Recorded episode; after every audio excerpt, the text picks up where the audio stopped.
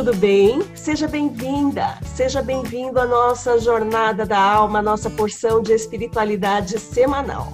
Eu sou a Cléo Nascimento e hoje acompanho você nessa jornada. No episódio de hoje, vamos viajar até o México para trazer uma devoção de quase cinco séculos e muito querida no mundo inteiro, Nossa Senhora de Guadalupe.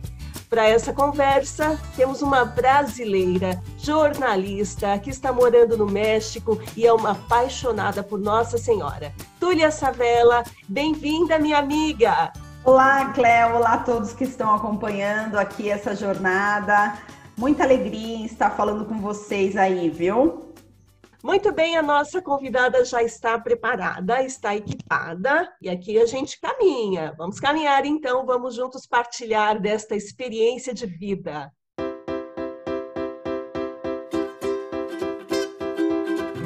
Tu, é, eu vou pedir para que você comece contando um pouquinho da sua jornada. É, eu sou jornalista, me formei logo que saí do, do, ensino médio, já entrei na faculdade, então no ano 2000 já estava formada e atuei sempre com comunicação, né? Trabalhei em rádio, trabalhei em atendimento a telespectador, trabalhei com imprensa escrita e impressa em papel, né? Muito tempo. Trabalhei para a Igreja Católica, na Associação Milícia da Imaculada. Trabalhei também numa editora de revistas em São Paulo, que se chamava Casa 2 Editora, ela ainda existe. Depois, trabalhei também com rádio, né, jornalismo diário em rádio, na Rádio Imaculada. Trabalhei com o portal da Milícia da Imaculada, escrevendo textos, matérias para esse portal e mais recentemente estava mesmo envolvida com a internet e fazendo também algum material escrito para redes sociais, Facebook e Instagram. Tudo isso aí no Brasil mesmo, né? E meu esposo foi convidado a vir para o México pela empresa para a qual ele trabalha. E aí eu tive assim, pedi as contas, né? E vim com ele, a minha filha, porque ia ser uma oportunidade de ter uma experiência internacional para nós três, né? Estamos aqui há quase dois meses, já conseguimos nos instalar no nosso apartamento. E eu fiquei super feliz pelo convite, porque assim, a primeira coisa que a gente fez quando chegou aqui foi ir para o Santuário de Guadalupe. O semáforo ainda não estava no verde, então a gente teria que ter pego uma fila para entrar no santuário e tal, mas a gente conseguiu caminhar em tudo, pegamos as bênçãos, compramos aquelas lembrancinhas, fizemos o roteiro todo, né? Foi muito bom. Como é que tem sido essa sua experiência no México, né? Uma cultura nova. Como é que você tem lidado com isso? Eu, é, antes de vir para cá, o único país que eu visitei foi Portugal, né? Quando eu fui para o Santuário de Fátima. E foi uma experiência muito boa, maravilhosa, um país de primeiro mundo, que falava a minha língua, o português, foi fantástico. Mas foi por muito pouco tempo, foi uma viagem de uma semana. Para cá eu vim de mudança, né? Eu tive que me desraizar aí do Brasil e vir para cá.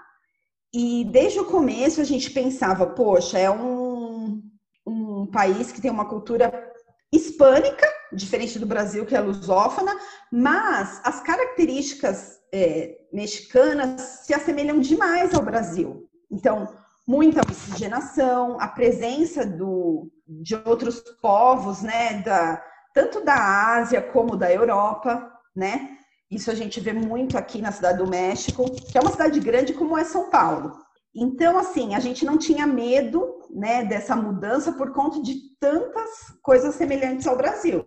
E assim, é um mergulhar, né, Cléo, num outro universo, né? Desbravar um outro mundo, né? Até o lembrei agora de um padre que foi dar uma benção, né, para a gente vir para cá, e ele falou assim: olha, que vocês sejam felizes nesse novo mundo, porque é um novo mundo, é outra língua, outra cultura, por exemplo, em relação à comida, né? Aqui eles gostam muito de comidas apimentadas, tem pimenta até nas coisas doces.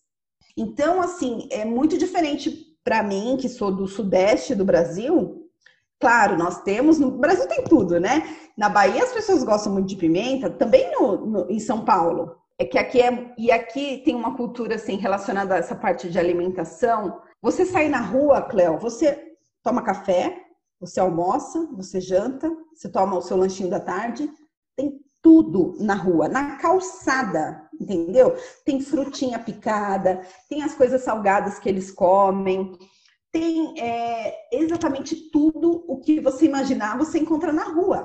Né? Eu, é, eu acho bonito ver assim que é um ambiente que valoriza também muito a família. Então você vê que são famílias que vão para a rua para vender essas comidas. E a parte de religião, de espiritualidade, você vê que eles são muito espiritualizados, né? Eu acho que isso vem de uma tradição até do, dos ancestrais indígenas e também dos que vieram para cá, né?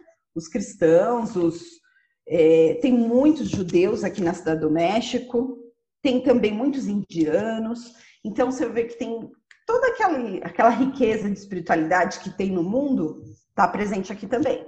Vamos falar um pouco então dessa devoção maravilhosa que a gente ama. Os brasileiros têm um amor tão grande por Nossa Senhora de Guadalupe, né? Em todo mundo, mas é, assim eu vejo o brasileiro, parece assim um pouco Nossa Senhora Aparecida, né? A história que envolve Nossa Senhora de Guadalupe tem diversos elementos. É, por isso eu gostaria de trazer aqui alguns desses elementos, e peço a você, que envolvem esses fatos históricos, essa cultura, essa fé. Queria que você levantasse alguns desses elementos para a gente, a gente conversar um pouco. Olha, Cléo, é... eu até retomei um pouco sobre a história e primeiro eu quero te falar o seguinte eu acho que a gente pode falar em dois momentos, um pouquinho da história e um pouquinho de como eu, eu senti o amor do povo aqui por Nossa Senhora. Então, eu vou te falar primeiro um pouquinho da história. Nós estamos há 10 anos e alguns meses de completar 500 anos das aparições. A nossa devoção Nossa Senhora de Aparecida é de 1700 e pouco, século 18, então é bem depois, né? O que eu posso te dizer? O primeiro aspecto que é muito forte nessa aparição, nessa devoção de Nossa Senhora aqui é o seguinte: ela é a mãe de todos os povos. Ela, ela, quando ela se apresenta ao Juan Diego, ela fala: Eu sou a mãe do Deus vivo. E é assim. E o que, que acontece? Aqui existia uma cultura também milenária, eu creio, asteca, e existiam muitos rituais. E a sociedade, ela era dividida por classes, né? E a classe mais baixa era a classe dos camponeses, as pessoas mais simples. E quando os espanhóis vieram, veio também o cristianismo, a fé num Deus único. E o Juan Diego, ele já tinha os seus 50 anos, ou seja, ele já era uma pessoa assim que, mesmo camponês, tendo chegado aos 50 anos, já era um grande felizardo pela relação que ele teve com Nossa Senhora, porque ela tratou ele como uma criança. Meu, meu Dieguito, né? É. Porque ela é assim, ela é amorosa, ela é prestativa e ela vai ao socorro, ela vai ao encontro. E foi o que ela fez vindo para cá. Por quê? Nessa religião politeísta dos astecas, eles faziam sacrifícios de animais, mas também sacrifícios humanos.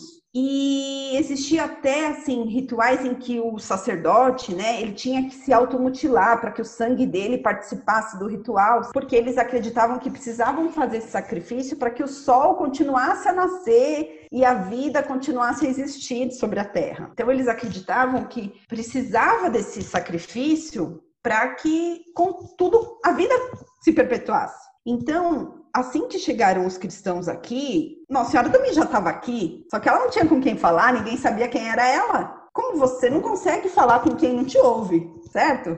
E aí, com é, a cristianização, com o batizado e o Juan Diego, ele se converteu, ele era casado, e eles iam todo sábado e domingo, andavam 20 quilômetros para chegar na igrejinha lá dos padres franciscanos para participar da liturgia e tal. Um dia ele estava indo, depois a, a esposa dele faleceu, e um dia ele estava indo E, na verdade, aí ele se mudou, foi morar com um tio, que era um pouco mais próximo, não era mais 20, eram 14 quilômetros. Que era Juan também, né? O tio, Juan Bernardino, se não me engano. Isso, isso mesmo. E aí ele tava com esse tio e ele ia lá fazer as orações dele, ele era um, já, ele era um, um índio piedoso, né? E uma vez ele estava indo e no caminho ele começou a ouvir sons como se fossem de pássaros, assim, cantarolando, e de repente ele ouviu chamar o nome dele aquele nome da língua deles, né? Um nome, alguma voz suave chamando um, lugar um pouco mais alto do que onde ele estava passando. E ele se aproximou. E quando ele chegou, era Nossa Senhora, na, daquele, naquela expressão que a gente vê no manto, né? E ela já foi direto ao assunto. Ela falou que ela se apresentou, né? E disse que precisava que ele fizesse um pedido ao bispo de que fosse erguida ali uma é uma igreja, um templo, em homenagem a ela, assim, que ela fosse apresentada ao povo, porque ela estava vindo para ajudar, né? Para ajudar é, a consolar e a mudar essa situação. E foi exatamente o que aconteceu, né? As pessoas houve uma conversão em massa e essa questão, né, da, da dignidade humana foi resgatada, né? Não houve mais sacrifícios humanos assim eu vejo assim que o primeiro grande ponto é essa missionariedade, missionariedade de Nossa Senhora, né? Ela quis se fazer, ela falou: "Não, eu tô aqui para ajudar vocês". E as pessoas precisam saber que Não estou eu aqui que sou sua mãe, que inclusive é uma frase que tem no santuário, né? Que fica muito, fica evidente ali no santuário, né? Fica fora do santuário escrita assim com aquelas letras lindas deles, né? Então, Cléo, e assim, ó, a primeira pessoa que me falou de Nossa Senhora aqui foi uma senhora que nos levava para conhecer os apartamentos, para que a gente pudesse escolher. É claro, em todo lugar você vê imagem de Maria, né? Em todas nos comércios, onde tem a polícia, onde tem o lixeiro, onde os taxistas, eles fazem uma pequena uma pequena capelinha nos pontos deles. E isso para mim mostra assim que eles conseguiram trazer Nossa Senhora para muito perto de cada um deles. Ela não está lá na igreja, ela não está lá no céu, ela não está só com o padre, ela não está só com meu pai e com a minha mãe. Cada pessoa se sentiu o Juan, o Juan Diego. Isso é maravilhoso. Essa proximidade que a gente enxerga na, nessa devoção, né? É, Maria, ela fica perto do seu povo. Ela, exatamente como você disse, não, não está no céu, está aqui, está junto. E ela mesma diz isso, né? Eu estou aqui com você, eu sou sua mãe eu estou aqui. Exato.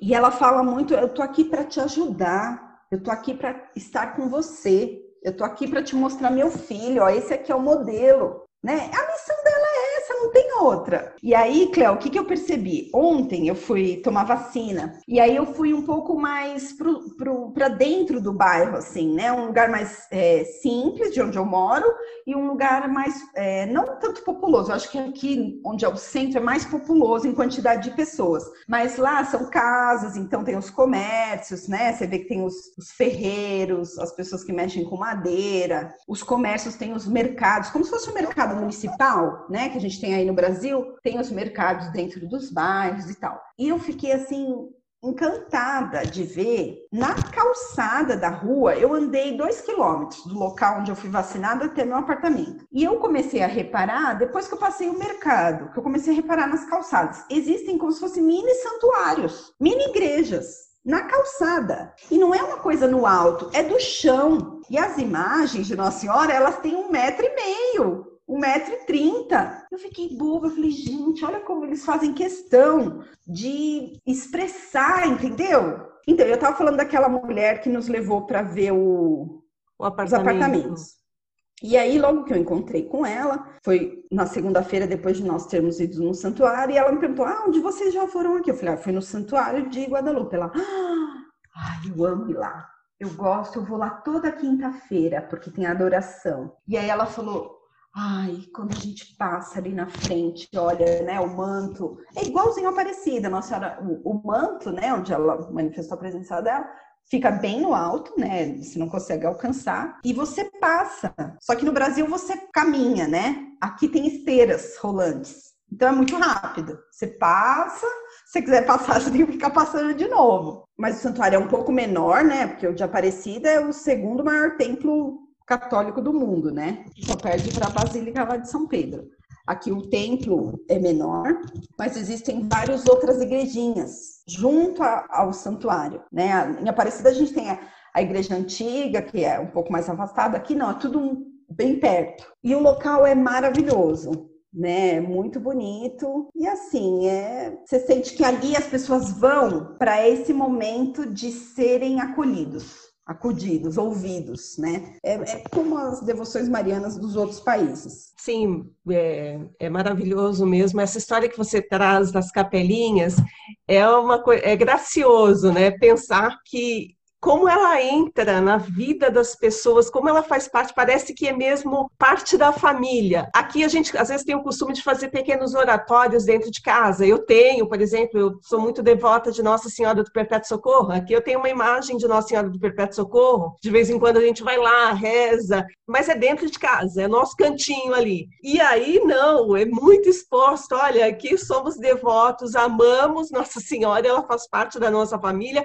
tem até um canto para ela. Isso, e, ela, e eu sinto assim que as pessoas são tão felizes de ter essa mãe. Eu sou tão feliz de saber que eu sou amado, que eu sou cuidado, que eu sou querido, que eu, eu tenho necessidade de partilhar. Eu tenho necessidade. Então, eu vou pôr na porta da minha calçada, na, calça, na calçada da minha casa, eu vou fazer um santuário. Quem passar aqui vai ser abençoado. E nas, por exemplo, nas casas é, um pouco mais chiques, assim, você vê que foram construídos. A arquitetura aqui é muito bonita, Cleo. Você imagina assim uma frente de uma casa que ao redor da, da, da, da porta, das janelas, existe todo um trabalho de pedra, uma coisa linda. Então é um acabamento assim de pedra como se fosse talhada, né? Eu não sei como dizer isso com pedra. É lindo. E aí o que eles fazem? Eles fazem uma imagem de Nossa Senhora com esse mesmo acabamento de pedra e colocam assim na parede da casa. Então assim, tem o, o jeito simples, o jeito mais elaborado, mas todo mundo Sim. sabe tem a alegria de ter essa mãe. Então, eu queria falar um pouquinho também a respeito do manto, porque o manto é, um, é algo assim inexplicável. Eu tive a oportunidade de entrevistar Padre Quevedo algumas vezes, que está no céu com Nossa Senhora de Guadalupe. E eu me lembro a paixão que ele tinha por essa devoção por Nossa Senhora de Guadalupe. E a gente sabe que o Padre Quevedo, ele era um, ele desmistificava muitas coisas, né? Então, muitas coisas, ah, isso é da mente humana. Ele era, ele tinha mesmo isso, porque ele também era um cientista ele estudava muito. Mas quando se tratava do manto de Guadalupe, ele fazia questão de ressaltar a veracidade, de falar de cada detalhe, como aquilo era verdadeiro. Uh, por exemplo, a questão dos olhos né, que estão estampados, né? A, a, figura que está estampada, e ele ressaltava muito dos olhos, que aparecia o formato do, do índio nos olhos de Nossa Senhora, que está no manto. Então, essa questão do manto de Guadalupe é algo muito bonito na, quando a gente fala de toda essa história da devoção, não é mesmo? Olha, Cléo, exatamente, né? É, Para quem não conhece, o padre Quevedo, ele era um parapsicólogo, né? Ele estudou a mente humana, os fenômenos e é, muitas aparições de Nossa Senhora. Claro, a igreja só é, assim reafirma que aquilo é verdadeiro quando ela tem é, anos de estudo e tudo mais. E a princípio a gente sempre acha que não é verdadeiro, né? E eu lembro que o padre Quevedo falava assim que Dois milagres foram estudados pela NASA e eles eram incontestáveis, de que eram realmente milagres, que era o milagre do Lanciano e o de Guadalupe. Então ele tinha um amor por Nossa Senhora de Guadalupe, como você falou, né? E a questão do olho é o seguinte, Cleo. Por quê? Eu estava contando para você, falei para você ali no começo, até a primeira aparição, quando Nossa Senhora se apresenta e dá a missão para o Diego, que é vá até o bispo e peça que seja criada aqui, construída aqui, né? Ali no, no TPIAC, uma igreja dedicada a ela, que é onde está hoje o Santuário de Guadalupe. E aí ele vai. Claro, no primeiro momento ele até é atendido pelo bispo, mas o bispo ouve como se fosse um delírio. e morreu. E ele fala, tá, tudo bem, mas não, não, consigo acreditar. Ok, ele volta, no mesmo dia ele, ele procura, vai de novo naquele monte onde ele se encontrou com a Nossa Senhora e fala para ele, ele não acreditou em mim. Olha, aí o Diego fala assim, olha, eu acho melhor a senhora escolher uma pessoa mais assim, né? Eu sou apenas um camponês, eu sou resto do resto da sociedade. A senhora tem que escolher alguém, não, né, não sei, um artista, um artesão, que já era uma pessoa tida com mais, né, é, status, digamos assim, e ela fala: não, é você mesmo que tem que ir. E aí ele volta a, a ter que ir, só que aí aquele tio dele adoece. E ele, mesmo tendo né, planejado já ir no dia seguinte, sabendo que o tio está muito doente, fala assim: eu vou precisar procurar um sacerdote para rezar e, e preparar ele porque ele vai embora. Ele vai partir. E aí, com medo de que Nossa Senhora estivesse no mesmo lugar, ele, ele desvia o caminho. Só que ela encontra ele, né? E acalma ele quanto ao tio e fala para ele: não, você tem que ir lá, né? É urgente, meus filhos estão morrendo, estão sendo sacrificados aí.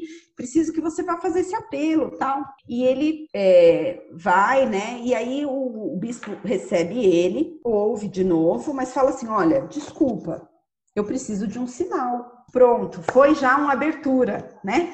E aí, quando ele volta e fala para Nossa Senhora, tá vendo? Deu tudo errado, né? Não, não, deu certo, ele não me ouviu, ele não entendeu o que é verdade, ele não, não acolheu o apelo. Aí ela fala: não, então você vai e ele vai ter o. Ou seja, Nossa Senhora precisou da fé do índio, né? De que ela ia dar um sinal. Então a gente vê, né, Cleo, é, nessa aparição e nas no cristianismo em si, não é uma religião assim desumanizada, né? Deus não faz nada se eu não fizer se você não fizer. E o que eu posso fazer e você pode fazer, só eu ou você pode fazer. Ninguém, você fala assim, ah, eu não vou fazer, alguém vai fazer no meu lugar. Não. E aí você vê a mediação, né? Que o pessoal chama da mediação humana. Aí o índio vai lá de novo.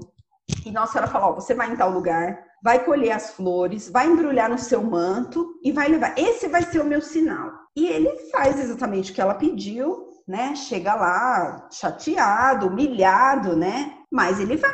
E chega lá, quando o bispo fala, ah, então qual o sinal que você tem para mim? E aí ele apresenta, abre o manto dele para mostrar as rosas, está impresso no manto a imagem que o Juan Diego viu de Nossa Senhora de Guadalupe, que com todas aquelas características, digamos assim, da natureza, da criação, né, que é a lua, o sol, as estrelas, as cores, aqui a cor, Cléo, em todo lugar nessa cidade. A cidade não é cinza, mesmo que o dia esteja nublado, as paredes, a arquitetura, existe aqui, por exemplo, muitas é, bancas de flores então, nos mercados tem muita flor, de muitas cores, né?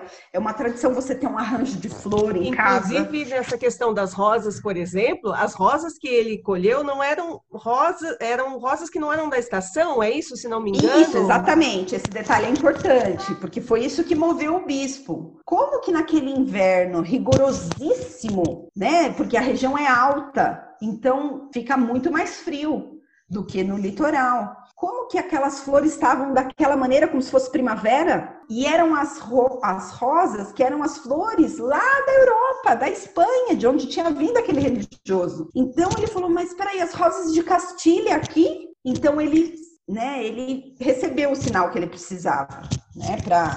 Porque, Cléo, você imagina, há 500 anos, você querer construir um templo existia recursos, não existia dinheiro, não, existia pessoas preparadas, assim, né? Eles estavam começando aqui a colonização, há 30 anos eles estavam aqui. Você falar, não, ela tá me pedindo uma coisa desse tamanho, eu preciso ter certeza de que é ela que tá pedindo, porque senão eu não vou fazer. Então, é, aquilo foi um momento assim muito forte. Ali é o milagre, né? Então o milagre é o quê? A impressão de Nossa Senhora no manto do Juan Diego e aquilo que você falou, que é o mais incrível, né? Mas que a gente pode acreditar, que é na no a imagem de Nossa Senhora, né, o corpo dela ali, nos olhos dela, quando você aproxima muito, você enxerga a cena do bispo e do Randiego e das rosas caídas no chão, assim, né? E o, eles de joelho, praticamente, diante da imagem de Nossa Senhora. Gente, nós estamos falando de 1531. Porque assim, hoje você pode falar assim, a gente poderia reproduzir isso, né? Esse, ah, isso facilmente se reproduz. Sim, hoje sim. Agora imagina isso em 1531. E aquela fibra daquele manto é um material perecível. Por que, que se conserva há 500 anos? É como o milagre de Lanciano. Como é que se conserva um pedaço de carne há tantos séculos? Então, assim, Existem outros, muitos milagres, né? O sangue de San Genaro, sei lá, mas esses dois, eles são muito desafiadores, porque, gente, como é que se imprime uma imagem no manto? O Juan Diego colocou o manto, não tinha nada. Embrulhou as rosas, não tinha nada. Quando abriu, eis que Nossa Senhora estava ali. E esse manto está até hoje lá. Foi aquele manto que eu vi quando eu fui lá. É um carinho, sabe? É uma delicadeza de Deus que ele não bastou ele mandar o filho dele, não bastou ele, né, na pessoa do filho se entregar, ser sacrificado, ele para que ninguém mais fosse sacrificado, ele ainda faz, ainda antes de morrer, ainda falou, ó, eis aqui sua mãe, eis aqui seu filho, mãe, você ainda vai ter mais um tempo aqui de missão. Aí depois uma senhora vai para o céu e ela continua na missão, entendeu? Então, assim, é, como você falou, se espalhou pelo mundo, né, essa devoção. É muito porque... lindo isso que você traz, do, do, de falar da Nossa Senhora como missionária também, que ela continua a, a sua missão, é, é muito especial porque a gente percebe uma profundidade também é, em tudo isso. Assim, quando a gente fala de devoção à Nossa Senhora, da espiritualidade mariana, não é simplesmente é, você ir lá fazer o seu pedido, fazer a sua promessa. É muito mais que isso. Existe uma história por trás. E isso a gente vê não só com Nossa Senhora de Guadalupe, a gente vê com recentemente eu fiz uma entrevista com, é, sobre Nossa Senhora da Penha também. Então a gente vai vendo que cada em cada devoção e cada história existem esses detalhes que remetem a uma profundidade, que envolve todo o contexto histórico também, cultural. Nossa Senhora ela vai se apresentando nas características do seu povo. Exato. Ela é uma única pessoa, né? Ela é uma pessoa, assim como eu sou única, a Cléo é única, você que está me ouvindo agora é único, não existe outro igual. Então, eu acho interessante ressaltar isso, Cléo, porque quando você traz essa coisa para sua vida, a sua vida ganha um sentido maior, né? E é isso que é, a gente precisa sentir que a gente é filho desse Deus vivo. Nossa, que maravilha! Tudo isso é muito conteúdo, é muita informação, mas tudo muito bom. É, agora a gente tem aquele momento da nossa pausa. Todo mundo precisa de uma pausa no caminho. E aqui nesse quadro, a gente mostra um pouquinho do que a gente traz nessa nossa mochila, né, na nossa bagagem. Então, dica de livro, filme, lugar, qualquer conteúdo que ajude a gente a refletir um pouco mais sobre o tema do programa. Eu queria saber o que você trouxe aí para a gente. Olha, Cléo, eu quero dar duas dicas, tá? Uma é pedir para essa pessoa que está nos ouvindo, para ela buscar na internet os significados, a simbologia do manto de Nossa Senhora de Guadalupe, né? Porque existe toda uma simbologia ali, a figura do sol, a figura da lua, a figura das estrelas, as cores, o olhar dela, o modo como o rosto dela está posicionado, as mãos postas dela, tudo tem um significado ali. Então, é um convite que eu faço. Procura na internet um site católico, cristão, que traga para você essas informações, que é riquíssimo. É como você falou da Nossa Senhora de, do Perpétuo Socorro. Existe toda uma simbologia também naquela pintura, né? E Nossa Senhora de Guadalupe também. E aí, a outra coisa, que é uma dica que eu quero dar, é uma a letra de uma da música que eu conheci aí no Brasil, participando da paróquia, da, da, da Igreja Matriz de São Bernardo do Campo, porque o padre atual, o pároco atual, é um mexicano, Padre Alejandro. Então, quando foi o dia 12 de dezembro do ano passado, todos, né, todos o 12 de dezembro de, de cada ano existe a, a memória dessa devoção e ele colocou a música em espanhol. Então, as pessoas cantando, né? E o nome da música é La guadalupana, que é essa mulher, essa mulher que é a Nossa Senhora de Guadalupe, é a guadalupana. E é muito lindo, porque a, letra narra a história. É, essa manifestação dela, o local onde ela aparece, que ela é cheia de alegria, que ela é cheia de luz, que ela é cheia de harmonia, de liberdade, e fala, né? Pelo monte passava o Juan Diego, e logo ele se aproximou, né? E a Virgem, ela se apresenta como a Virgem, e logo já diz para ele a missão dele, né? Então, logo, suplicantes, os mexicanos começam a juntar as suas mãos, né, e se voltar para esse Deus vivo. Que Nossa Senhora vem falar desse Deus, né? E aí, dentro da tilma, né, que é aquele, a gente chama de tilma, que é aquele manto, estavam as rosas, né, bonitas. Nossa, Cleo, e aqui as rosas são lindas. Elas são grandes e muito vivas. Tem um, um, aqui na Cidade do México, mais nessa parte central, tem um grande museu.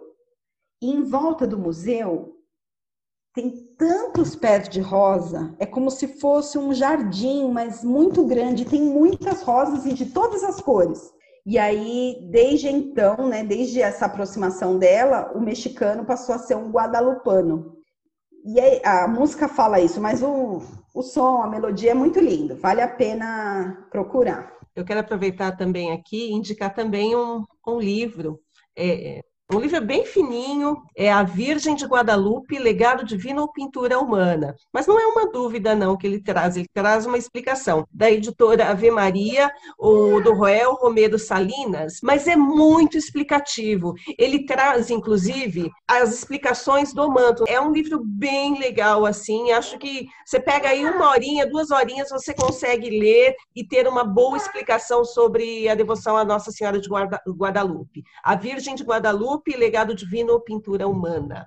Então, agora já estamos chegando ao fim do nosso percurso, Túlia, mas antes de encerrarmos, eu quero fazer essa pergunta. Olhando essa história, tudo que envolve essa devoção, que lição você enxerga para os dias de hoje? Eu acho, Cléo, que é esse chamado missionário, né? Porque a gente está vivendo um momento caótico em termos de saúde pública, a gente a humanidade meio que se sentiu fragilizada de novo, né? Então eu acho que é o, o chamado missionário de anunciar esse Jesus, porque quantas pessoas estão morrendo e não tiveram oportunidade de saber o quanto elas são amadas, né? Então a missão de falar desse amor de Deus, né? Isso é muito urgente, sabe? A gente a nossa humanidade, ela muitas vezes não, não ela necessita dessa, dessa postura, de saber que é amada, mas nem sempre ela se sente impelida a também levar para o outro.